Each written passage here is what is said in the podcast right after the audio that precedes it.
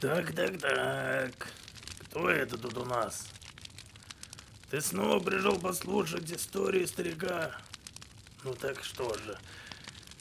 Я, пожалуй, не буду тебя разочаровывать. Но давай сегодня я тебе расскажу историю, которая приключилась с моей бабкой.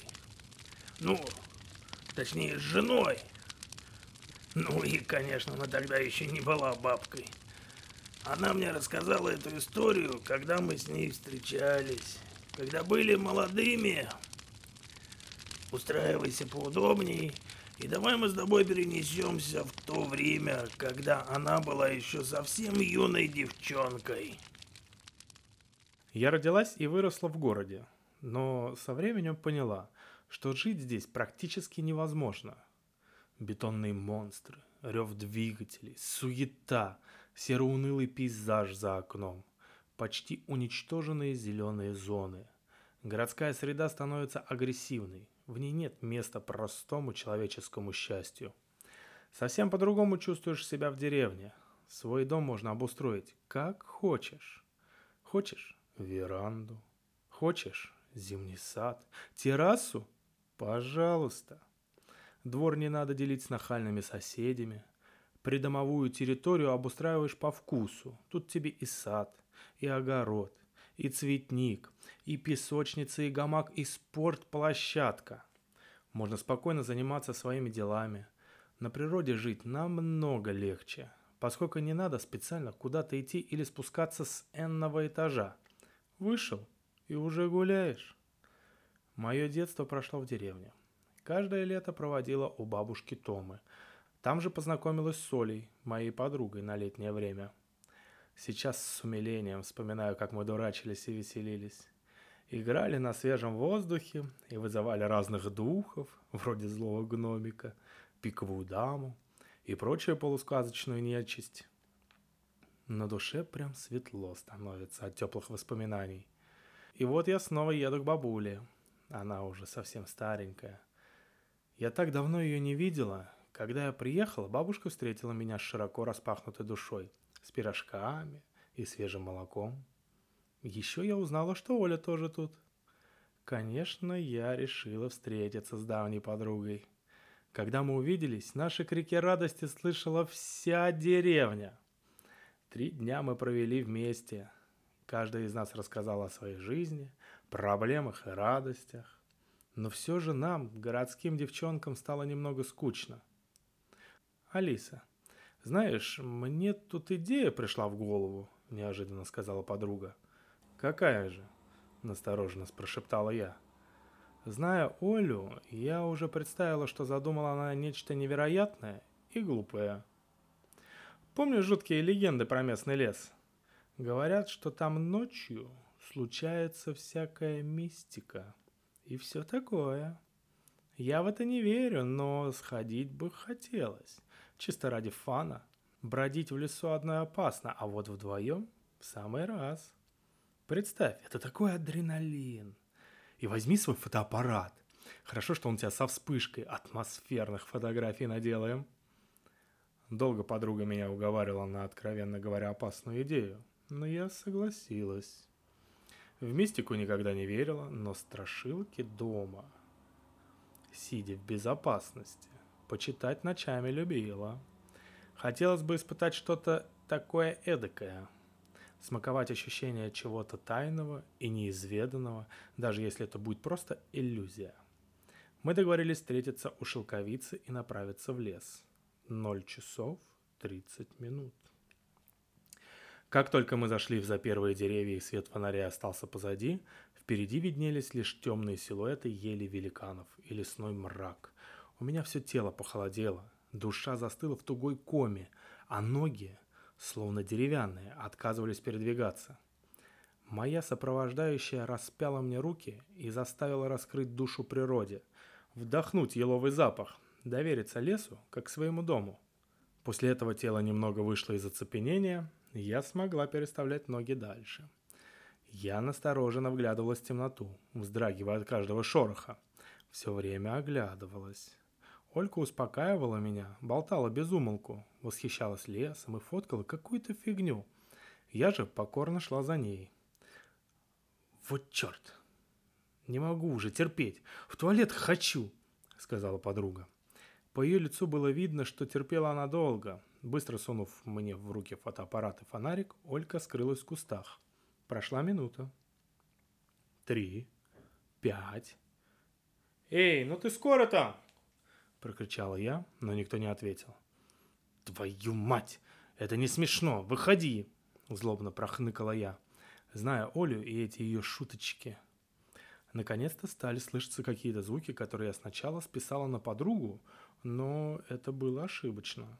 За моей спиной кто-то запел. Нет, даже запели. Хором. Громко и заливисто звучала песня в пустом ночном лесу. Было ощущение, словно пело много маленьких детей. Текста песни толком было не слышно, но музыка была веселая. Такую музыку можно услышать на детских утренниках. Я пошла в ту сторону, откуда доносилась песня. В голове сплошной туман. Казалось, что эти голоса – лучшее, что было в моей жизни.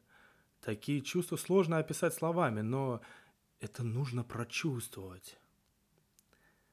Я робко подхватила слова песни, хотя никогда ее не слышала. «Глаза закрой, глаза закрой, ты иди и тихо пой, я с тобой, за тобой, я страх твой, только твой, накорми, накорми, а потом скорей умри, я с тобой, я с тобой, за тобой, за спиной. Я повторяла эти слова под детскую музыку и шла вперед. Слова мне казались такими наивными и похожими на детскую жуткую считалку, но при всем этом поющие голоса буквально зачаровывали меня. Я хотела кричать и бежать прочь, но не могла. Моим телом что-то руководило. Нет, в меня никто не вселялся, но, но и добровольными мои действия не назовешь. Хотелось проснуться и понять, что это был просто сон. Страшный и глупый сон, о котором лучше забыть. И при всем этом хотелось идти на звук детских голосов, слиться с ними в хоровом пении, четко проговаривать слова и забыть о том, кем я являюсь. К счастью, я почему-то остановилась и почувствовала свое тело. Но где я?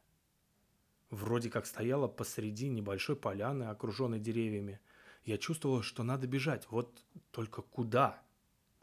Я не знаю, где выход из леса. Я, черт возьми, заблудилась. Расстроенная и уставшая, села как гопник на корточке. Уж слишком устала. Да и голова кружилась так, словно я была пьяной. И что делать? По моим щекам текли слезы. Я ругала себя за то, что согласилась участвовать в Волькиной авантюре. Кстати, а куда пропала Оля? Надеюсь, она попросту испугалась и убежала домой. Просидев так минут пять, я взяла фотоаппарат и стала клацать деревья, которые стояли напротив меня. Было очень страшно, поэтому надо было отвлечься от собственных мыслей таким вот странным способом. Да, не лучшее, что могла сделать, но в тот момент я нуждалась хоть в каких-то действиях и звуках, помимо своего дыхания и страха, который буквально душил меня. Сделав снимков 10, я стала плакать и в каком-то отчаянии рассматривать фотографии. Деревья и трава очень интересно. Опять то же самое. Опять. И снова деревья. Стоп. А это что такое? Черт. Я долго не могла поверить в то, что увидела на фото. Ух, этот снимок. Среди деревьев стояла женщина. Одета она была в какую-то белую тряпку. Лица не видно, лишь малый контур губ и носа можно было рассмотреть, если уж приглядываться. Волосы темные, чуть ниже плеч. И это не самое жуткое.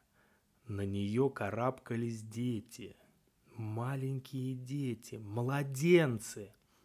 Их было много. Они были бледные, полупрозрачные и худющие и все они ползли к призрачной женщине. Глаза закрой и тихо пой, я за тобой, за спиной. Противно что-то зашипело за моей спиной. Я резко вскочила и побежала, что есть силы.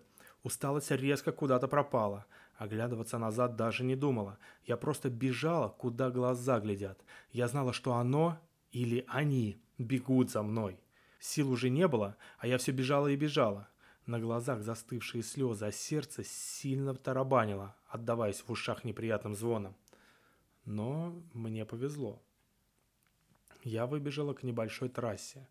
Вдалеке виднелись дома, чуть отдышавшись у фонаря, я снова побежала в сторону поселка.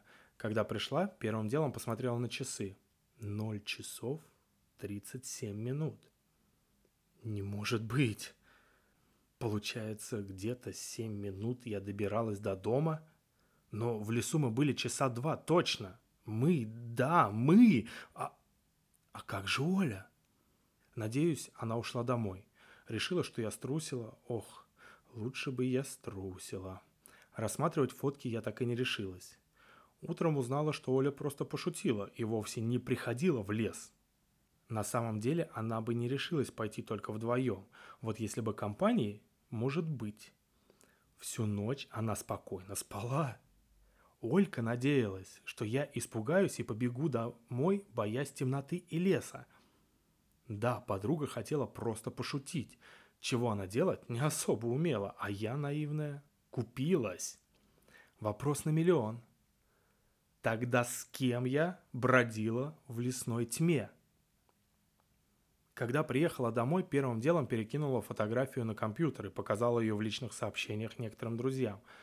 Естественно, мне не поверили. Обвинили в розыгрыше. А чего я ждала? Как в такое поверить? До сих пор не знаю, что это было. Иногда во снах возвращаюсь в лес и слышу злополучную песню. Только там я не заблудшая душа в темных дебрях, а та самая женщина. Но пою я не своим многочисленным детям. Нет. Я пою тем, кто в ночном лесу ищет приключения. Поверьте, если их долго искать, то непременно можно найти. Конец. До новых и удивительных встреч. Пока-пока.